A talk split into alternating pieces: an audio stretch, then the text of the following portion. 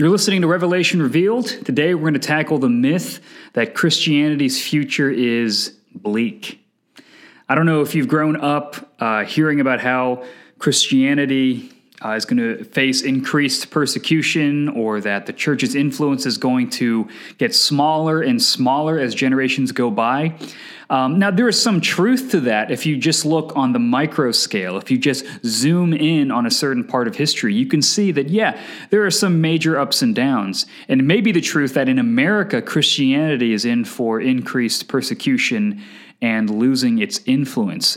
But in the grand scheme of things, I don't know if that's the case. And I think Revelation 20 gives us reason to hope for a continued growth in the church's influence in the world and the growth in the number of converts in the world and the spread of God's kingdom throughout the world. So, Revelation 20 is where we're going to be focused on.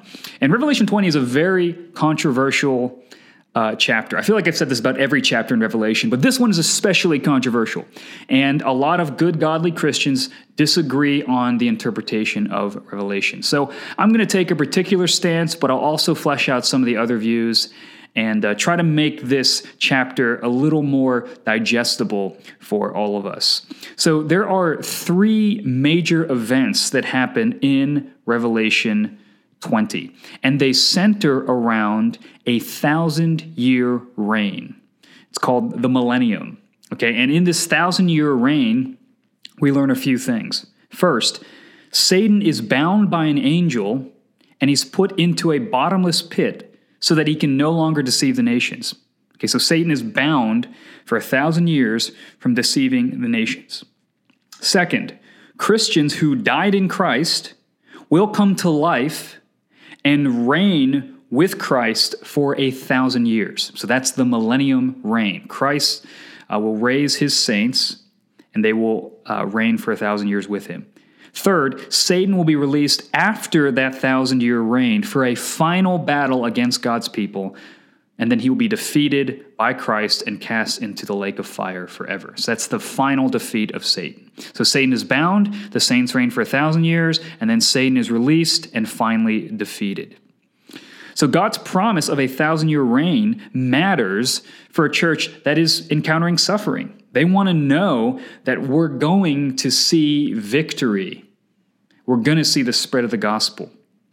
Now, I want to take each of these moments and uh, talk about them. Let's talk about Satan being bound. Well, what is happening there? What is this symbolic of? Well, I think this is symbolic of how the victory that Christ secured at his cross, resurrection, and ascension to the right hand of the Father, that is what casts Satan down. He can no longer condemn God's people, and he can no longer stop the spread of the gospel. He can no longer deceive whole nations from hearing the truth of God's word. Now, here's a few reasons I think that. Uh, first, Israel was created to spread God's law to the nations. When God chose Abraham, he told him, through your family, the whole world will be blessed. The problem with Israel is that instead of spreading the gospel to the world, they became more like the world. They became like the nations that surrounded them. But in Christ, that has been reversed. Now, through the church, the gospel goes outward to the nations and cannot be stopped. The second reason is that if you read the Old Testament, there seem to be spiritual forces over particular nations. So if you read chapters of Ezekiel, or if you read Daniel 10, Daniel encounters the angel Gabriel, and Gabriel says, Sorry, I couldn't answer your prayer earlier. I was fighting the prince of Persia. Who is the prince of Persia? Well, it seems to be some kind of evil spirit over the nation of Persia. And in Ephesians and in Colossians, we see that Jesus Christ has risen above all powers and authorities. He's risen above all spiritual powers over the nations. All authority in heaven and on earth has been given to him. That's the Great Commission in Matthew 28. What is that telling us? That Jesus Christ, in his resurrection and ascension, has dethroned all those spiritual powers over the nations, which is why he can tell us to go and disciple the nations, because Satan is bound and can no longer deceive them. And the final reason is because in the Gospels, Jesus talks about how if you go into a strong man's house and you want to steal his stuff, if you want to plunder his home, the first thing you got to do is you've got to bind him, you've got to tie him up, and then you can plunder his stuff.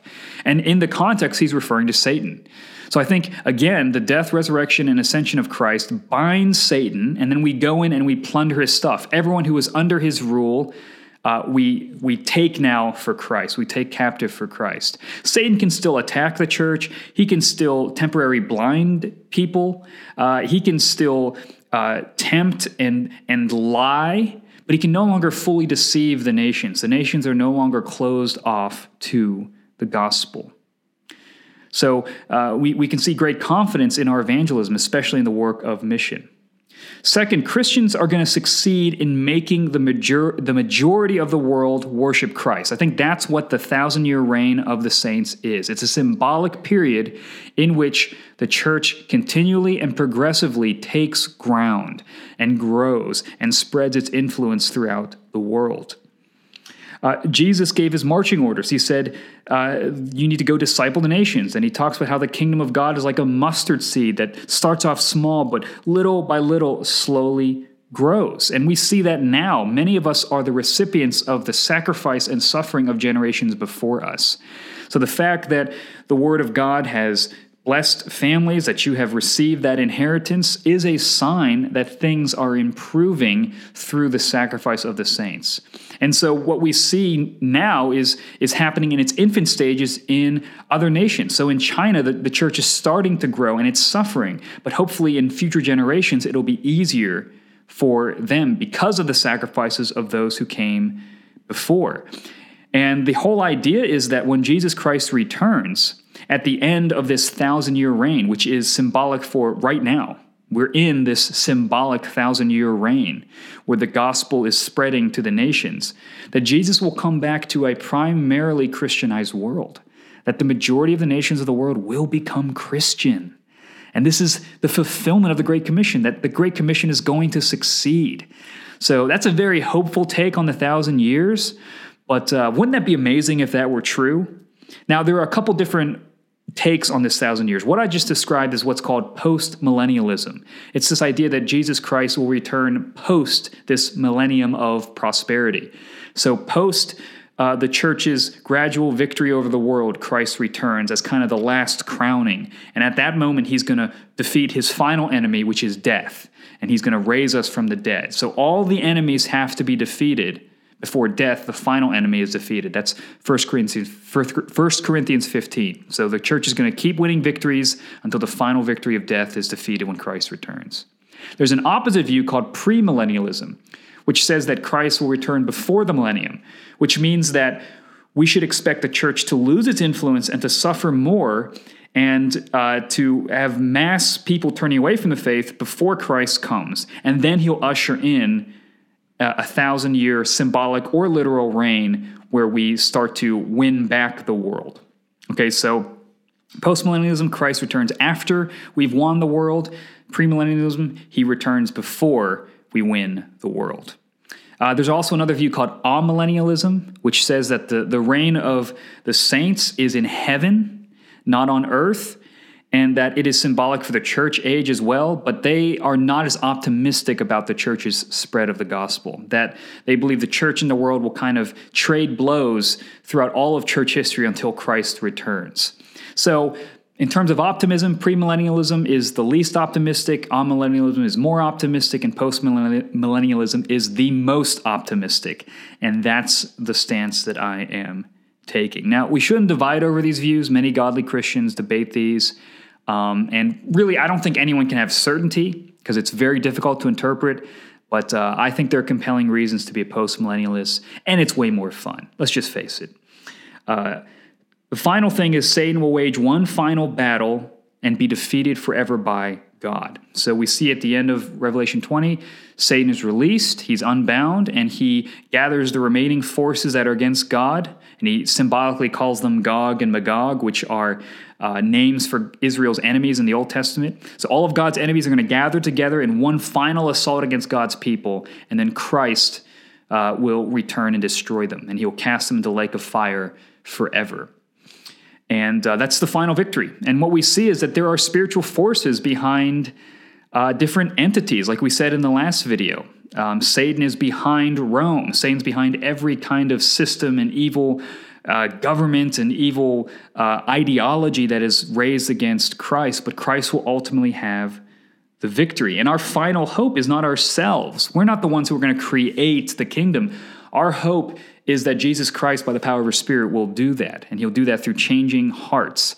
So, as we faithfully be the church in the world, I believe that we will spread the kingdom across the world to all people, cultures, languages, and that the gospel will win, and that the Great Commission will be fulfilled before Jesus Christ returns. Um, again, maybe, maybe not. If things get really bad, maybe I'll change my mind, but I think there's reason to be optimistic. But uh, what a great hope we have that Jesus Christ has given us, that he will not fail his church, and that he is sovereign over all the nations. Thanks for listening to this. Make sure you tell your friends all about this podcast, subscribe to it, follow us on Instagram at Four Oaks College, and uh, keep keep watching. We got one more video left.